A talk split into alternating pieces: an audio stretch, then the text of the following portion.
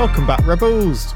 Welcome back, you little entrepreneur, you. Entrepreneur? What kind of entrepreneur am I? Mm, See, that's the interesting thing, isn't it? Because there are many different types of entrepreneur. And although that uh, probably lots of our listeners would not refer to themselves as an entrepreneur, not because they're not one, but just because what a dirty word it is and how it's been co opted and how loads of losers use it in their bio to get you to buy their course.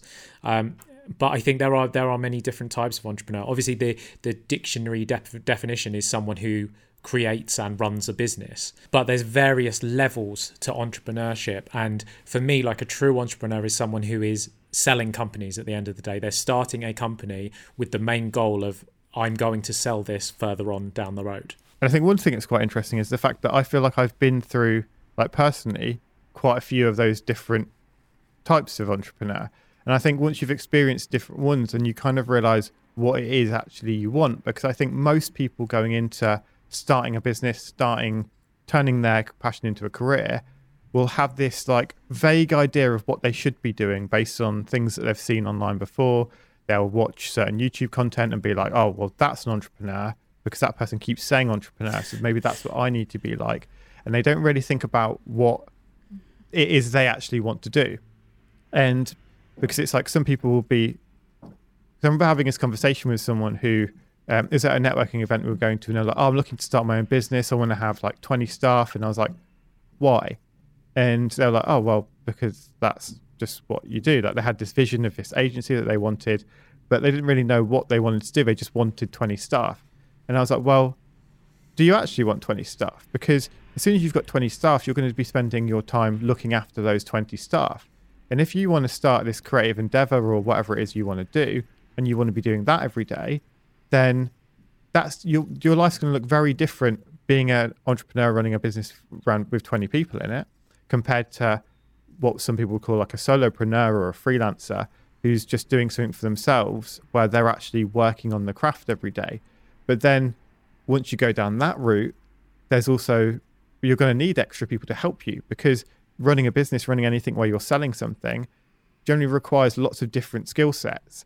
And you don't want to be stuck in a situation where you're spending more time doing your tax return, more time sending invoices, more time emailing clients than actually what it is you want to be doing. Actually, actually like your creative practice, like whatever it is, the reason you started that business. Yeah, absolutely. And we this is something we've experienced firsthand. And as our as our company grew, it grew to the stage of at one point where it was too big, and the, the I suppose the relentless churn of knowing that we had to accept every single job that came in because the company was hungry. It had all of these little mouths to feed, and it just was was just rolling over so much money. Um, and we've definitely had years where we've turned over um, a million pounds and, and not had well more than like two million I think we uh, turned over one year um, and we didn't like there was hardly any savings left in the bank afterwards because it's just there's so much that goes out on wages. Um, so I suppose it depends on what you're what you're trying to build. At some some points we spoke about it with Katie Cowan briefly last week.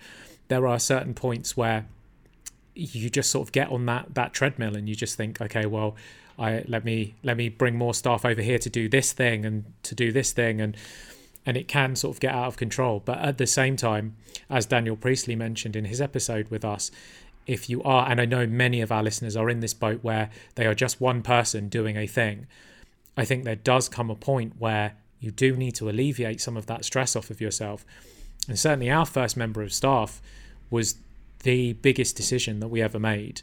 And it was the scariest decision because all of a sudden you're not just responsible for the three of us you're responsible for someone else there's someone else in the mix and as an employer you always feel that huge responsibility to them that they don't end up homeless um, so I think we started our first member of staff was actually started as an intern because we couldn't afford to bring her on as a member of staff. But the theory was if we because um, obviously like full expenses paid for the intern we made sure that, that all of our travel and expenses and all of that stuff was paid um, but we wanted to make sure that there was a job waiting for her at the end of it if she kind of served the the right purpose so that was something that we made sure that we that we did and i had a call with someone recently who was she was saying you're always talking on the podcast about how i should do what I love, but you're also saying how I should work really hard. But I'm at the stage where I am doing what I love, but I'm working so hard that I'm miserable. And I was like, well, okay, you need to stop. Like, like that's that's a big, big sign. Um, and we, after kind of analysing her business a little bit, it was like, okay, you need a member of staff that is going to cut down all of this time and responsibility that is falling on your shoulders. And because she's at a stage where she's working a successful enough business that it looks like she probably will be able to afford that person because by bringing that person in it's going to free up her, a lot of her time which is going to generate more revenue that's going to bring her to the, the position where she's able to expand so a lot of it is you you are going to have to work really hard but there is going to become a point where that's not going to be sustainable and that's the point where you need to you need help and that reminds me of someone we talked to on last month's access as well but someone who had basically grown their business to a stage where they were just working so much on it that they were like the fun was going because it was becoming so stressful because they just had so much work. And I think that's the kind of path that every single creative will take is you'll start off, there won't be much work and you'll be working really, really hard. And then work will start coming in. And once you get to that stage, you've got so much work coming in that as one person, it's hard to turn anything down because you're like, oh, well, this might not last. And you work extra hard and you put in more hours and it just gets to a stage where you're you're spending so much time doing it that you don't you're you're losing the love for it because it just feels like this stressful job. And I think as soon as it gets to that stage, that's when you need to start thinking, how can I get someone to alleviate some of this stress from me?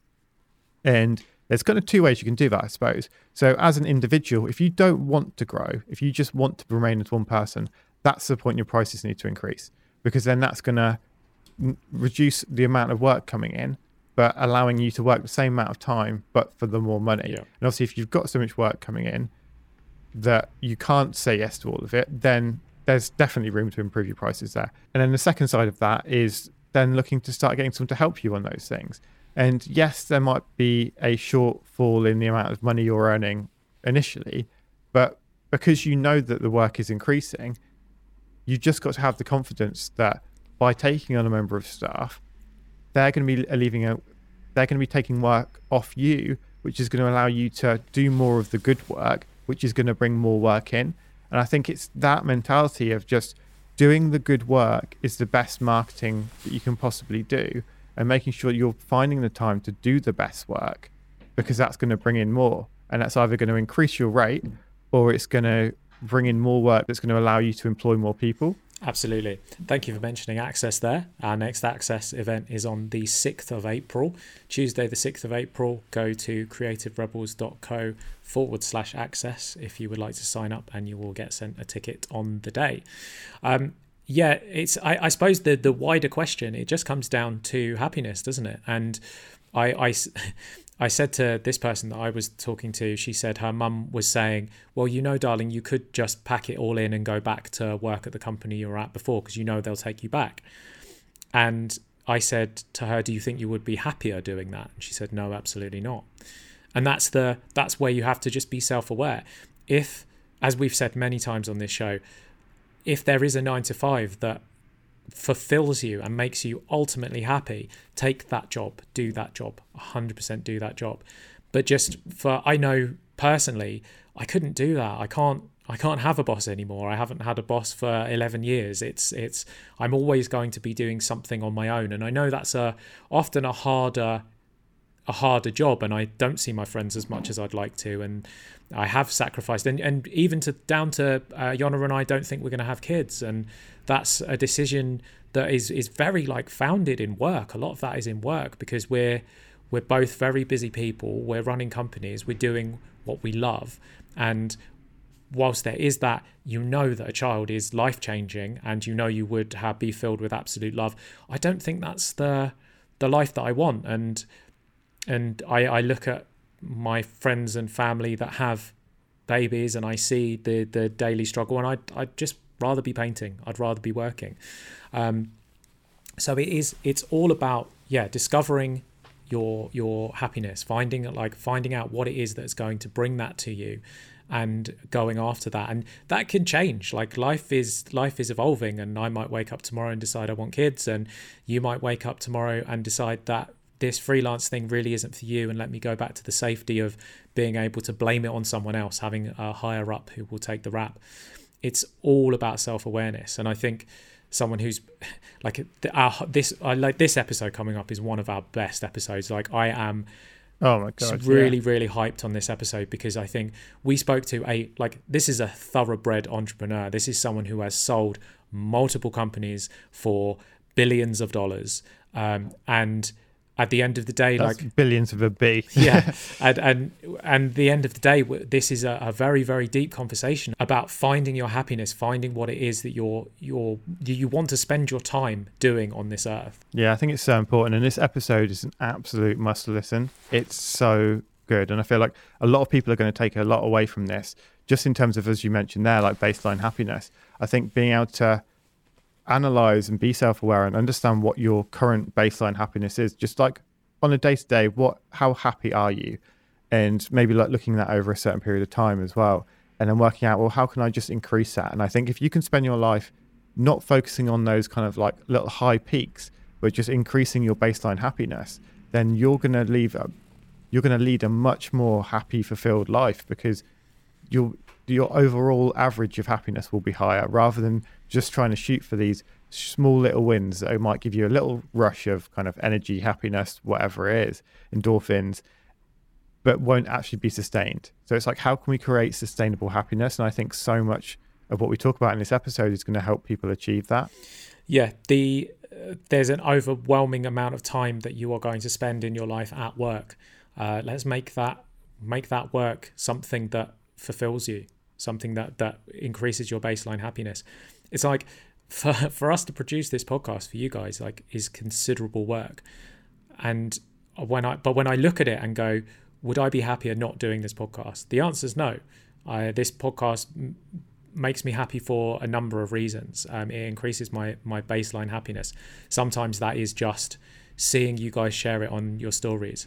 Uh, it's you sending us an email saying that you've been going for two years and you're starting to see real success and and you're so glad that you started and the podcast helped you um, get that confidence up to actually start doing this. Um, all of those things make my life better. So i'm willing to put in the work to to have to have a happy life to to that's it's one of my core things that that I know is bringing me for like I guess not ha- it's not happiness it's fulfillment it's I I 100%. yeah I'm I'm waking up with this is my purpose and I've I, I I'm not totally sure how to articulate this, but I almost see you know like sales funnels, like the the sort of like really cynical way of like getting someone into buying your product. I almost see my neon paintings as a sales funnel into the podcast. It's like the the like they'll be following me for a while because they like the artwork, but eventually they're going to trip over into the podcast. And I know some of you guys listening didn't find the podcast first. You found my paintings and then thought, let me see what this guy's talking about. And now you're listening to the show. And I, I really love that. And it sort of, that then sort of like fuels the painting of like, okay, if I put this up, then that's going to bring more people into this ecosystem. It's just, it's, it's wild. Um, so I think we, you and I are certainly like, we're deep in that journey of, of working out what it is that that fulfills us. And i just I, I want people that that i want our listeners to just sort of start to come along on that journey with us and start to work out those things that are really truly fulfilling them. Boom. So let's get into this week's episode with justin kan yeah absolute honor to talk to to justin. Um, he was the founder of justin.tv which started off as uh, him wandering around with a camera on his head. It was like the very, very first sort of iteration of live streaming. And then Justin went on to found Twitch, uh, the the live streaming gaming platform. Well, predominantly gaming, but there's lots of other stuff there. He ended up selling Twitch to Amazon for nearly a billion dollars. Uh, he's just yeah, as I mentioned earlier, thoroughbred entrepreneur. Very, very successful. And this is, I think, one of the best conversations that we've ever had on this show. Hi, Justin. Hey guys. welcome to the show Thank you. how you doing Good. It's morning here. It's nice. I got my coffee. It's a beautiful, beautiful day. It's it's interesting where our lives take us, um, like given which paths we choose to go down. And it seems to me that in terms of timing, everything was perfect for your career to turn out the way it has. Because I feel like if you were working on this a few years later, you probably would have like looked at podcasting or or there there would have been a live streaming app that you would have gone down rather than creating it yourself. Yeah. Well, we always had the ambition to kind of create a platform or like multiple like even when it was just Justin TV, we're doing our own show, we were like, oh, there could be multiple shows. You know, so we, we kind of saw it as more of a reality TV network versus like, oh, we're just going to do our one show and make it really big. We always had the mindset of more of like a platform entrepreneur. We were like, because we were programmers ourselves, you know, so that was that was kind of our angle that we took on it. And um, you know, so I, but you're right that there was a lot of, I mean, in anything, there's a lot of good timing, you know, good luck. Um, and we were we were very fortunate in a way to be able to come up on the internet when, kind of right when this like technology was about to be enabled. Like there were a lot of technology advances that happened right before us that enabled it, like the 3G internet started to become everywhere, and then um, another one was the live streaming software on the internet became good enough that we the we basically built this glue layer, but the like client was able to receive the the uh, the, the the data like pretty. I mean, I could give you the technical explanation, but basically, you know, Flash Flash as a streaming. How does how does Justin TV evolve over the years to essentially later become Twitch? And that's probably quite a big question. Yeah, so uh, I'll give you the short answer, and then we can dig in anywhere, right?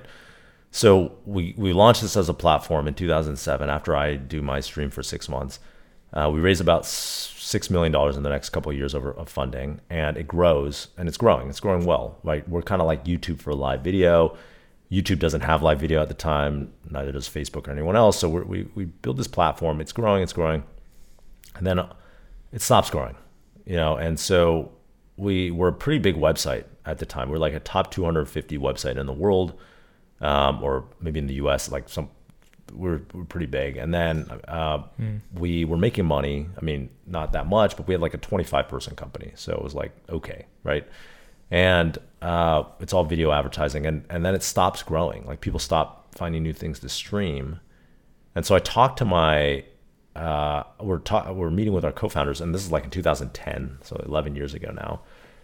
And they're like well we should do we, we, we're pretty smart guys right? Like we're not we're not dummies. We're like if something's not growing on the internet and the internet is growing that means like we're shrinking relatively right? And that's bad. Yeah. like that's things like change on the internet a lot and businesses that are okay one day are like nothing the next day. So we need to like get on top of this and figure out something that's going to grow and so we started incubating two ideas. We basically couldn't agree we on a direction.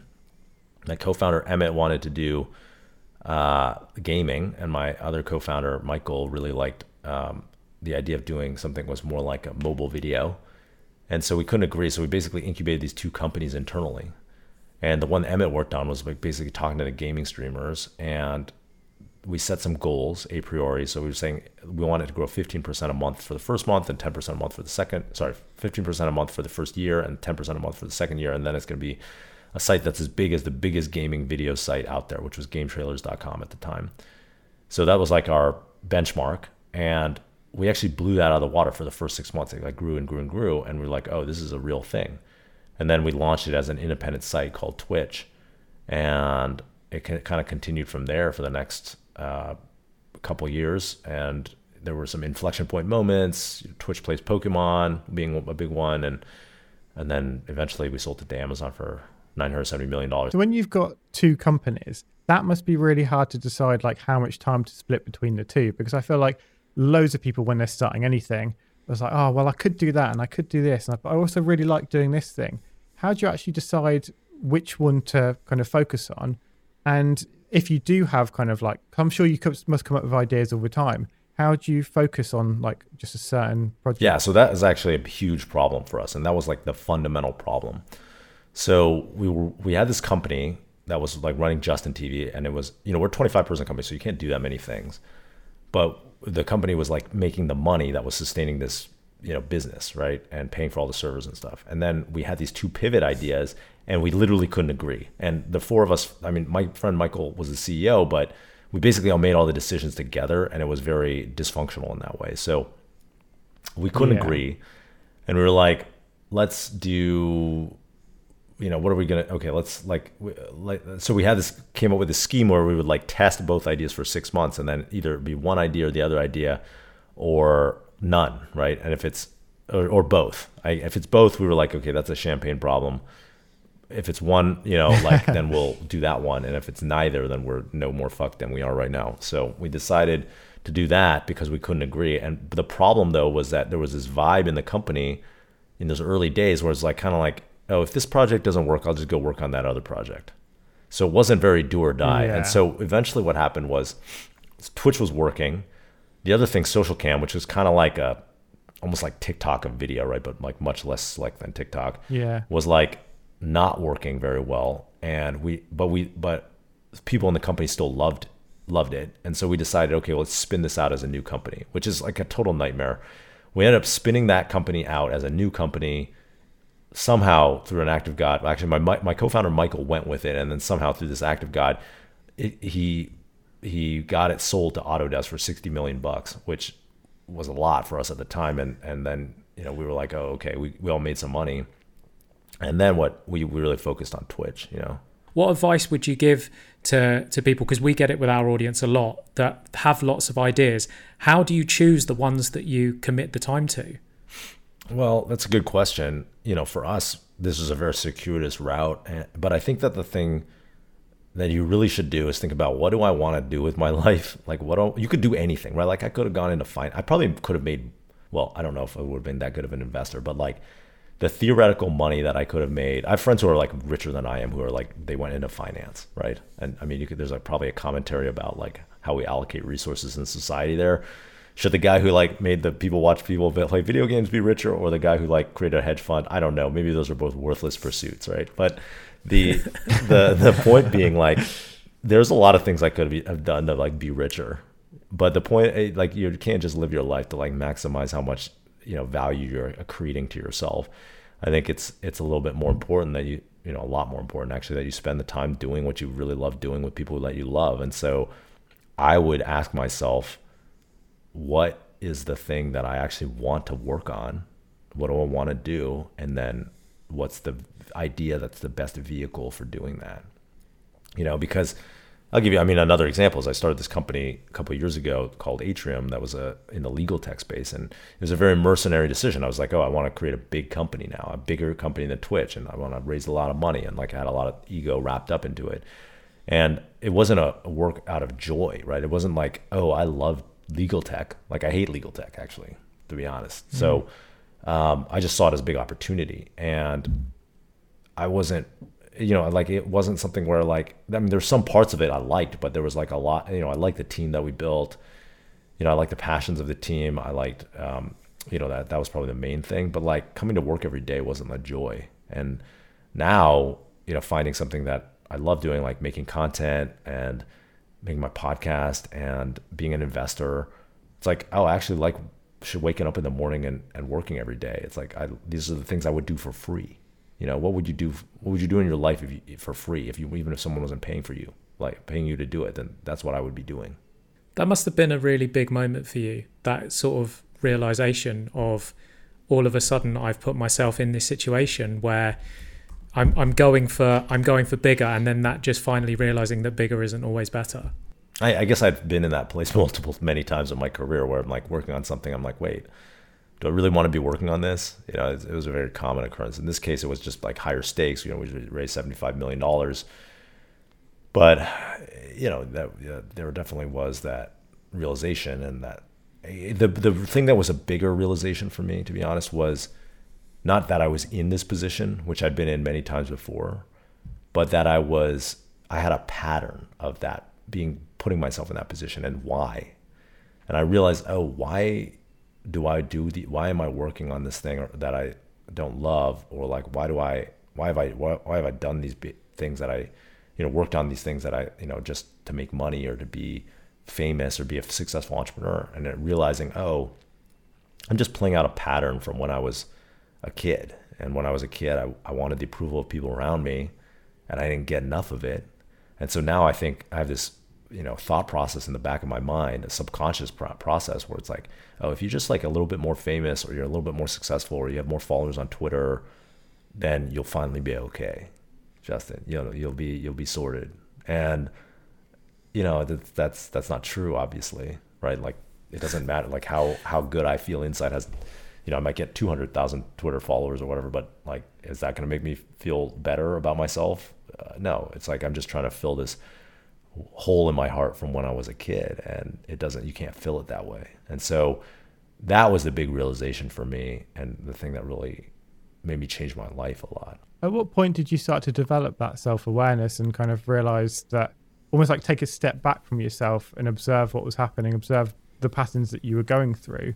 Like, was there like something specific that kind of kind of started that? Yeah. So, so there was, you know, the specific thing was I drank ayahuasca for the first time. I sat in an ayahuasca ceremony, and uh, I don't know if you talked about ayahuasca or like you know talked to your your community about it. Yeah, we've had someone on the podcast before who's been through a similar experience by the yeah. sounds of it. But yeah, continue. so I mean, it's a you know psychedelic uh, plant medicine that's uh, you know originally from the jungles in Peru and Colombia and South America, and you know you see these wild visions in addition to like uh, having you know often purging and, and feeling kind of sick and going through these like flu-like symptoms, which are you know you, do, you actually don't mind when you're doing it. So it's it's kind of a weird situation. You feel like it's like good for you, uh, but going through this experience, I was forced to confront all these things about myself that were subconscious like I realized, oh, this like I had this experience where I, I had this vision. My dad shows up. I'm screaming at my dad, like, why aren't you proud of me?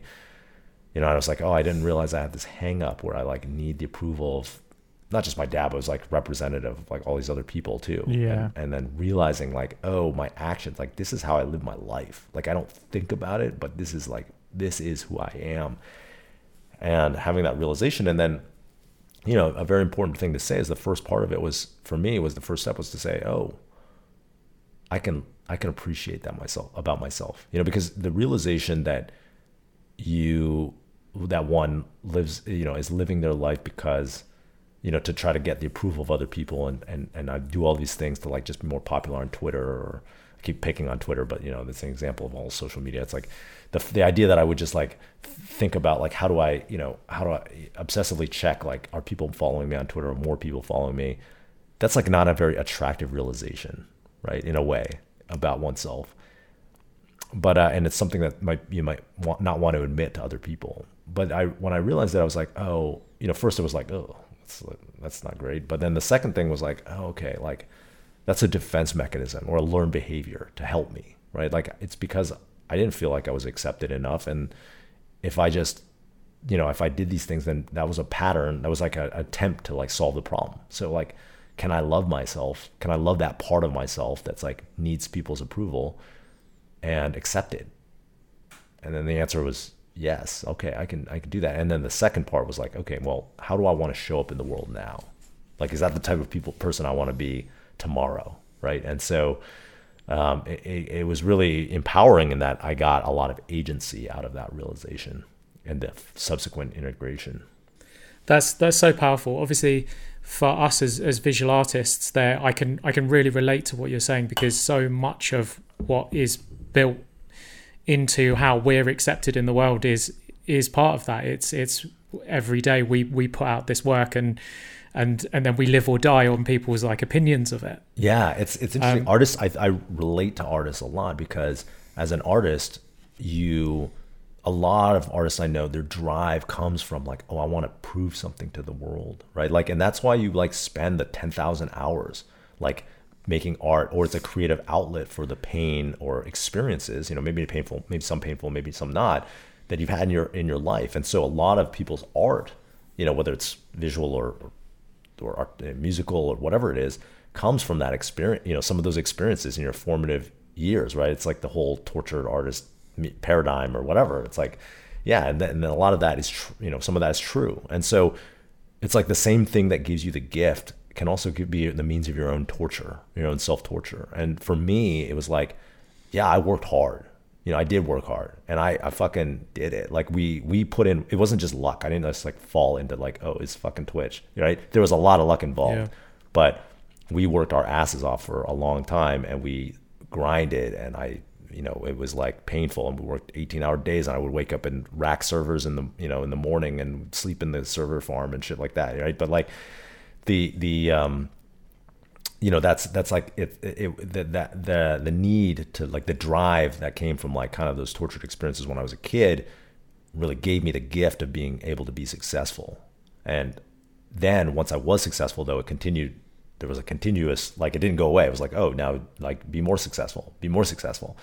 And it was only realizing Yeah. that about myself that let me say oh okay like what do I want to choose for myself So I heard you kind of talk about yourself putting yourself in like cockroach mode, kind of quote unquote.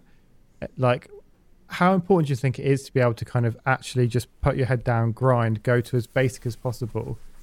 And then how do you see success kind of go off the back of that? Do you feel like you need to be able to have that in you to be able to just put your head down and just grind at something and put yourself through a bit of kind of suffering, I suppose, to get those rewards later? Well, I think it's very important to have periods of focus where you can like really hone your craft, right? This is also probably very parallel to being an artist. You know, when I watched the Avicii Yeah. documentary, it's like one of my favorite artists, you know, fa- favorite musical artists, and obviously somebody who was also very tortured, right, in, in his experience, uh, um, Mm. in that he committed suicide in, right, in 2016 or 17, and um, he there's this he went through this period where he, like in his early days he made like a thousand songs and he would just make songs and songs after songs after songs. And there's a advantage in like having nothing else to do except just grind your craft. For us you know we we programmed websites and built websites and like just worked on our startup and had nothing i mean we weren't doing anything fun. We had no money. Like we just worked on our shit like 24 7 and that was um not healthy necessarily, but it was a, a critical part in becoming excellent at something, right? And I think that whatever craft it is, whether you're a tennis player, a visual artist, uh, a musician, or a entrepreneur or programmer, you know, you want to have those periods of time where you're just like, you know, you're working and you're you're you're you're getting better at what you're doing. You're listening to Creative Rebels, the podcast for creatives. If you're enjoying this episode, please consider subscribing and sharing this podcast in any way that you can. Yeah, I think that is so important because I think, especially like in the creative world and people doing that, it's like, and, and I think this kind of ties into the kind of social media and that kind of ego, kind of wanting kind of people to be like, you're great. But it's that people don't put all of those hours into it.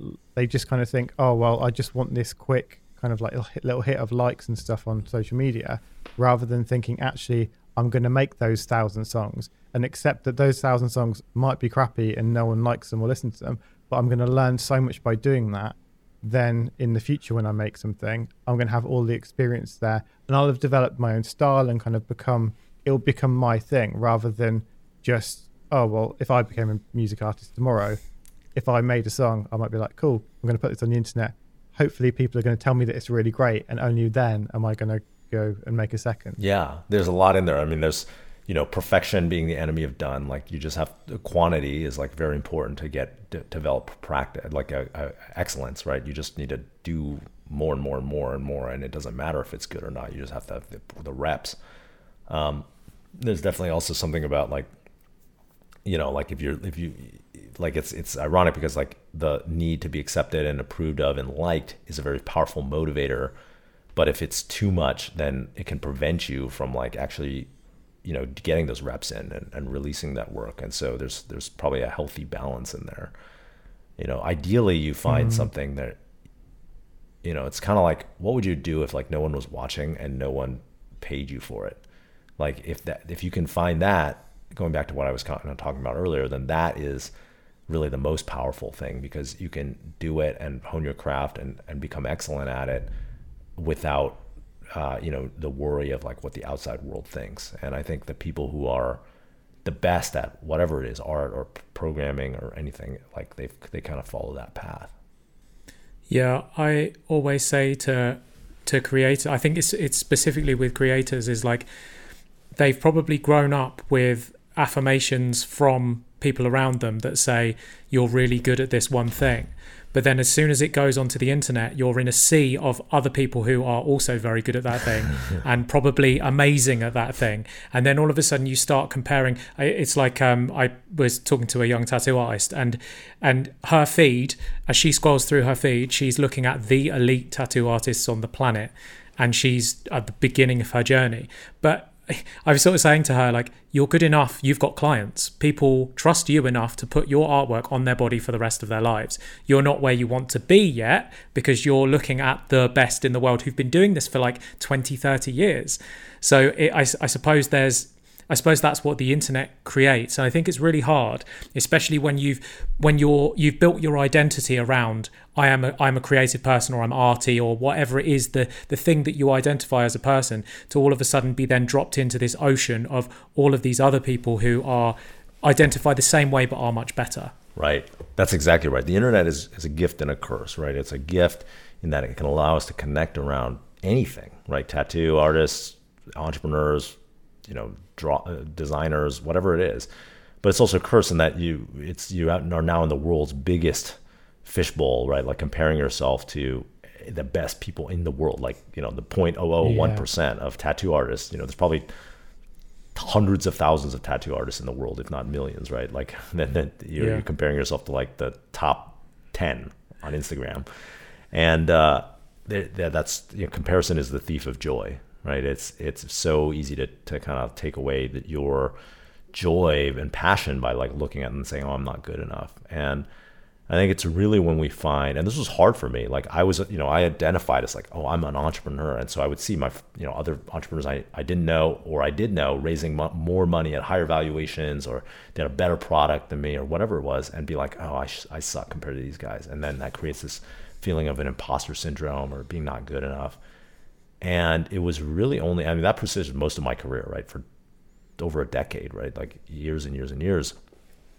And I finally, you know, when I stopped identifying, when I was able to stop saying, oh, I am an entrepreneur, I am an investor, I'm whatever labels, and stop labeling myself and just was like, oh, I'm just the awareness. I'm like, I am just the consciousness having this experience, and I'm just having my own experience and there's no comparison to like any other experience. I don't know what those other experiences are like. I'm just going through this experience and I'm going to see what happens.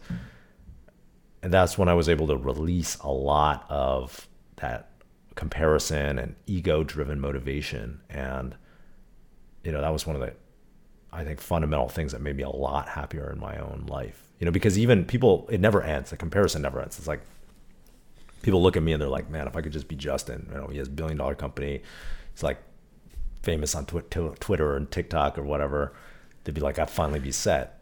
But then, you know, I became successful and I was like, oh man, my friend started Dropbox. My friend Drew started Dropbox. Like, fuck. Like, or my friend Brian started Airbnb.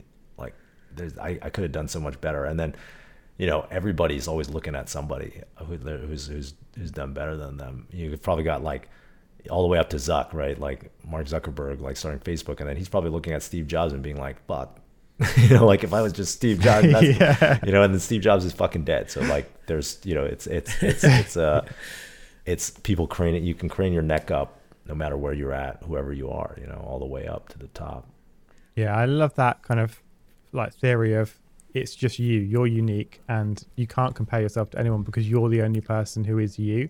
I think that's a really powerful thing to think about because it's like no matter what you're doing, it's like yes you might do this creative craft but then also there's so much that's different about you in the way that you've grown up the way the other things that you do outside of that creative endeavor or whatever you do. And it's like realizing that actually there's no point in comparing myself to those people because they are different to me and they'll they'll go a different route. And it's like and also you don't want to just become the same as that other person because then you're not living for yourself. You're trying to just replicate something that someone else has yeah. done yeah, like I had this conversation on my podcast, um, The Quest, with my, my friend Steve Huffman, who's the founder of Reddit. Another person where you're probably looking at the guy and you're like, fuck, that guy's stupid successful, right? Reddit's like one of the top 10 websites in the world. So, yeah. But he's like, we were talking about, you know, like the origin stories of Elon Musk or Jeff Bezos or whatever. And he's like, you know, at a certain point, I just realized, like, I'm not going to be those guys. Like, I'm like you you just read their origin story and they're like they did a lot of things different in the beginning.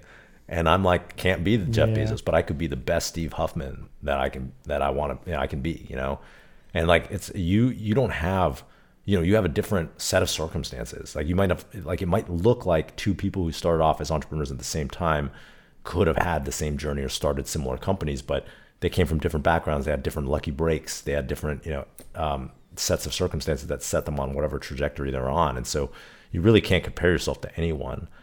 And i even go as far as saying you shouldn't even compare yourself to yourself right? Because like today the justin of today might have made different choices at twitch and maybe grown it as independently into a bigger company. But that isn't that wasn't an option back then because i didn't have the knowledge i had today. I didn't go through the life experiences i have today. I you know i didn't have the opportunities and the skill sets that i have today. So to compare myself to my past or future self doesn't doesn't make any sense you know? The, the converse is true too. It's like you know i got in an accident about a year and a half ago and i broke both my arms. And before that i was pretty fit. Like i was you know working on my hands yoga handstand and crow pose and like doing all sorts of you know i was bench pressing 200 pounds or whatever and today it's like my elbows fucked like I, i'm i'm you know it's it's functional but it's like i can't lift anymore or anything so like you know that's that part is done for me and so it's it's interesting it's because it's a very stark contrast of like I'm not the same person that I was, and I can't compare like, oh, this is my PR now versus then. It's like completely different, you know. Yeah. And uh, I think that was a, a hard but very valuable realization for me. Yeah, I think it's just having that like kind of mindset of if I can't change it, then don't let it affect me. The things affecting you, you know, I used to think, oh, if I'm just like calm enough and I have enough equanimity in my life and I meditate enough, then like things won't affect me, right? Like I won't be angry, I won't be ang- anxious, I won't think this is like fucked up or whatever. I won't like be pissed off when something bad happens. But the thing I've come to realize that one of my things my teacher has helped helped me with, my meditation teacher Janish Wallen, has helped me with is that you know having all those things, you know, being affected is part of the human experience.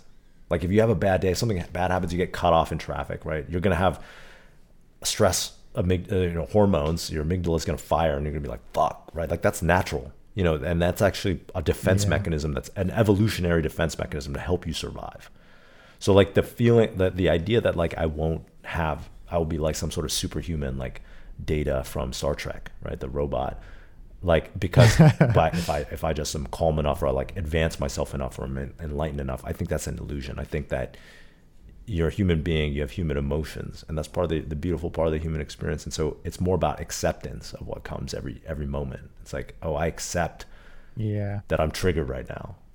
You know just like i accepted that i was like i needed Yeah. other people to like me. And so i was like, highly motivated to like become a famous entrepreneur. I accept that about myself and i accept my present moment experience as well. And that to me has been my my practice Yeah. I suppose it's a self awareness of just understanding how you work as a person and then just accepting that that's the way that Yeah. you are. And there's nothing we can do to change that. Does that help you kind of not have regrets?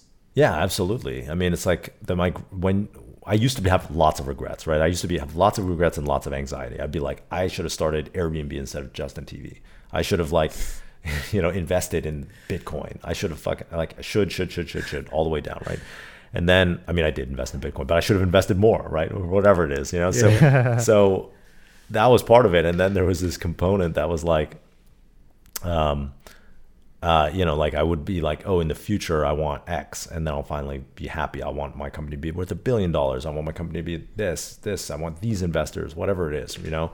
And that was like really a driver of my experience. And when I was able to release, like, oh, you know, like all the comparison stuff, I'm like, oh, like everything's as it should be. Like I had to go through those experiences to be the person I am now.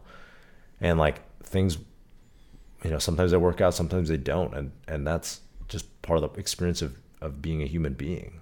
Like everyone's gonna you go through this whole life arc and you start off and you're learning and then you go through pain and suffering and you maybe you hit some stride and then you like eventually start declining and you die. That's the that's the that's the experience of it. That's the beauty of it. Uh, the last thing I'll say is like it's like a movie. You know, if you just had all the good scenes of a movie, it's like it wouldn't make any sense. Like um, you know, your life is like a movie. It's like you have to tell this whole story without the without the drama or like the, the struggle. Then it's not a good it's not a good story. Yeah, that's literally exactly what I was going to say. It is just the perfect story arc, isn't it? It's like you have to go through hardship to get the rewards at the end. Otherwise, you don't appreciate the reward because you've never seen what it's like if it's not great. Exactly. And it, the other way I think about it is like if we were all aliens, you know, or like I don't know, energy consciousness, thinking like, okay, we're gonna play that, we're gonna go through this human experience, right? We're gonna play the human video game, like in Rick and Morty. There's this like idea, you know, they this is human simulator or whatever, and this guy plays this whole life, like a, a human life, and then wakes up and he's in an arcade, right? An alien, and it's like if if if life was like that, would you choose the like pure joy simulator where you just like had this like idyllic human life or would you choose the one that was like all the ups and downs of life and all the full range of emotions and i think you know kind of a priori you'd be like oh i want the one that's the full experience even though it's going to be tougher at times I don't know. I think I'll take the joy one. yeah No, because it's like so many of like our stories, like when we talk to people about the journey that we've gone through over the past ten years, it's like every single time we always mention the hard times because I feel like that's what makes it a good story. That's what, and that's what also makes it relatable to people like watching. But we look back on those like so fondly, though. They're like our favorite yeah, stories. It's like yeah, at the time you were like, this is fucking awful, and I'm really cold and I'm hungry, and then you look back and you're like, those were such good times.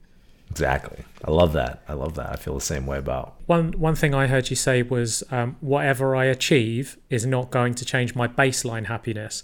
I thought that was such a good observation because although we get the the joy of selling a company or selling a painting or whatever it might might be, that lasts for a few seconds and then and then we're back to and our baseline happiness. So I suppose it's it's working on the baseline rather than than working on those those short little blips that just are here today and gone tomorrow. Yeah, exactly. That's exactly right. It's about like if you want to be happy, if you want to be a happy person, then work on that baseline because those blips, no matter how good you are, you can't fill up your entire life with those like short bursts. You could be selling that fucking art every one second on your website, and then after ten seconds, you're like, "That's my new normal." it works so perfectly to describe happiness but i also think just in terms of like life in general having instead of trying to work on the peaks just working on the baseline the whole time if you think about experience as an example it's like by putting in those hours of working the baseline up that's going to be so much more beneficial long term than just looking for those short peaks For sure. And the things for me that have, have contributed baseline, it's meditation, you know, having meditation practice every day. It's gratitude, writing my gratitude journal every day. It's uh, exercise and, and diet, like just being healthy, you know, working on my health every day. And it's connection with people. You know, it's it's surrounding myself with people. I love trying to deepen my connection, being genuinely curious about other people around me. You know, I, I used to think, oh, if I, I need to be, if I'm successful, then I'll attract people to me, right? And I, I always wanted to connect. So it's like, if I'm successful, I'll attract people to me. And then I became successful, and yeah, people were attracted to me, but they wanted, they were like, oh, can I, you know, can you invest in my company? for the wrong reasons I mean, actually, Yeah. one thing I do distinguish is like I actually don't fault them for that, right? Like I don't say, oh, like you know, a lot of people are like, oh, I got rich, and then all these people came around and they were trying to, they wanted something, but that that's just human nature, and I don't, you know, sometimes those types of connections can actually turn into like real deeper connections, actually, but but they're not that conducive to it, right? And so, and I realized like, oh, actually, you know, it's kind of like the fucking magic ice skate story or something like that. It's like the, the the power was in me all along to connect with people. All I had to do was actually be curious about them and talk to them and like really just try to learn about them instead of being like, oh, I'm gonna make myself so successful that people are gonna want to be around me. You know, maybe I should be the one to ask people like about them. You know, and it's like I, it sounds so stupid in Yeah. retrospect, like so obvious, but that was like a powerful learning for me. You know. I guess then starting your podcast is has been a, Yeah, a so big step into that. Exactly. It's like I started this podcast not because I want to have a successful podcast. I actually don't give a shit. I mean, I would like people to listen to it. I hope it's helpful for them. But it's one of those things where it's like I said, you know, you should do things where you could do it if you weren't paid and no one was watching, right? Like if, if nobody ever listened to the podcast, I had a two hour, you know, one hour, two hour conversation with a friend of mine or someone who's a new friend, really going deep into who they are. And when when else would you have that conversation or that opportunity? yeah Like I learned things about my friends, even my co-founders, that I didn't know. You know that they felt that way or whatever, and we've known each other for 20 years. You know, so it's just because you don't have those conversations when you're where you're like just like, oh, tell me about your life. Like I want to learn about you, and um, that was you know that's that's that's like a invaluable thing to me. Like that the, that connection it's like connecting with other people around me. That's why i was doing all of the shit all along. I finally figured i just shortcut Yeah. it. I was like i could just do that step from the beginning you know? But like it's like we said it's like i have to go through the whole human journey just to get back here you know to the start starting point. And I think as well, like the skills that you develop through podcasting of the ability to actually be curious about someone and really kind of like go deeper in that, I think is a really powerful thing. And I think if anyone's listening and like, I feel like everyone should just start a For sure. podcast, even if that's just to interview their family and friends, because it's like the kind of conversations you'll have once you can get a bit deeper past those kind of initial levels. It's like I was having a conversation with my dad the other day and I was kind of like, I'm just going to turn this into a bit of a podcast episode in my mind. And then we it became this really deep, interesting conversation where I kind of like found things about him that he'd never really talked about before. And I think just getting like going a little bit deeper with people just kind of connects so much deeper in like the in the relationship.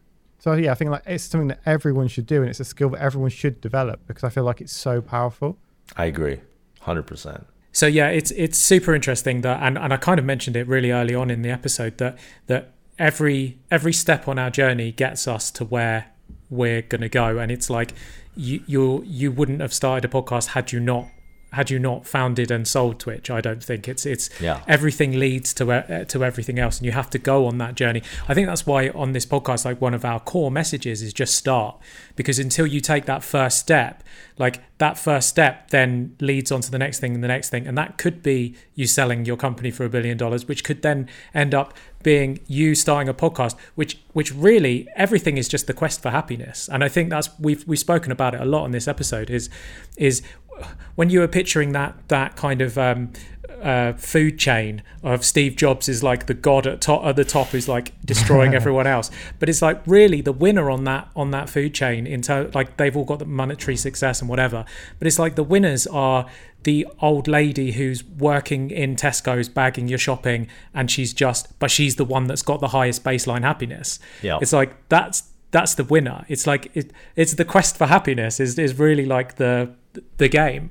Yeah, it's the people who you know you get off the hedonic treadmill. It's not to say you don't have goals anymore. You can still have goals for how you want the world to be. You could still say I want to be an entrepreneur and have my company be successful, and that's perfectly legitimate. But it's that you are not tortured by your goals. You're saying, okay, whatever happens in the in the world, I accept that. I have equanimity. Like whatever today brings, I accept it. And it's my my teacher, my meditation teacher talks about. Uh, I guess in there's a kind of Zen chart in, in, in Zen Buddhism of, of like how the stages, uh, phases of like how people go through, you know, their their practice and become more and more enlightened. And it's a circle. At the end of the day, you you just show up, and the last the last picture is like just some random guy. He's like a shopkeeper, and he's just there. He's like living a normal life. He's just completely at equanimity with what is happening, and that is to me, it's, it's like you said that it's the Tesco bagger. It's like the person who's just at peace and they accept what is happening, and you're kind of just living your normal life, and that is like the highest form of enlightenment, you know. And so it's not about how much you get, how much you have, how much you accumulate or it's like that's the wrong axis. We're all competing on this axis of accumulation, whereas, well, we shouldn't be competing at all. But like if we're you know measuring ourselves, then maybe it's again it should be against the axis of equanimity and acceptance. Boom. Boom. Um, so with the content creation now, what is your what's the dent that you want to make on the world going forward for like that's uh, going forward in this new chapter? Yeah, so I mean, some of my proudest moments in my career are when I've said or done something that has deeply affected other people in a positive direction. Right? That's it's actually something I think about much more than oh, I made this X or Y company. You know, and so uh, like the other day, or not the other day, like before coronavirus, I went to this startup conference, and this founder came up to me and he was like, I started seeing a therapist because you talk about therapy on Twitter and gave me a hug. And I was like, you know, my mind was fucking blown. I was like, that's crazy and am- amazing, you know? And so I get that relatively often now is just like people saying, "Oh, you know, I read your article on how to feel good and like improve your baseline happiness, or I started meditating, or can you introduce me to your meditation teacher, or whatever it is, you know?" And like all of those things have, you know, I, I feel like it's the joy of having a positive impact on the people around you, maybe virtually around me, you know, because it's the internet. But that's the thing that that really um, that I love, and so that's kind of my motivation around the content creation is just, hey, can I have a good impact on people around me? And you know, if so, then I feel like I've done a good job at life, and that's that's uh, that's it is what it is. And I, you know, I would like to, you know, there's still the dopamine hit every day, every once in a while of like, oh, I got 5,000 more tw- TikTok followers or whatever it is. So, you know, I'm not immune to that by any means. And I don't want to pretend I'm like sitting on some ivory tower as like Buddha over here being like, oh, I'm just like ultimately wise, you know? yeah. But I feel like the dopamine hit of getting that messages or getting like someone come up to you and give you a hug, is so much more rewarding than just like that kind of like extra 5,000. That's followers. true. It is. It is. So it's like the more followers you get, isn't you're not excited about the followers, you're excited about the fact you can help more people, which will lead to the dopamine from the people being like thankful. Absolutely. Boom. Uh, this was so amazing, Justin. I, I'm really excited to see where everything goes for you. Um, let everyone know where they can find you online. Yes. Uh, you can follow me on socials at Justin Kan on Twitter, TikTok, Instagram. And uh, I have a new YouTube channel which is Justin Kan Vlog. So check that out. And um, my podcast is called The Quest on Spotify, Apple Podcasts. I think that's it. I have a website, but there's nothing on it. Oh, I have a new newsletter too, a, a Substack. So uh, I don't know what the URL is, but it's linked to from all those places. So check that out too. And then you can get the content deluge that is the the Justin Kan content engine. Content, I love it. Thank you. Amazing, so dude. Much.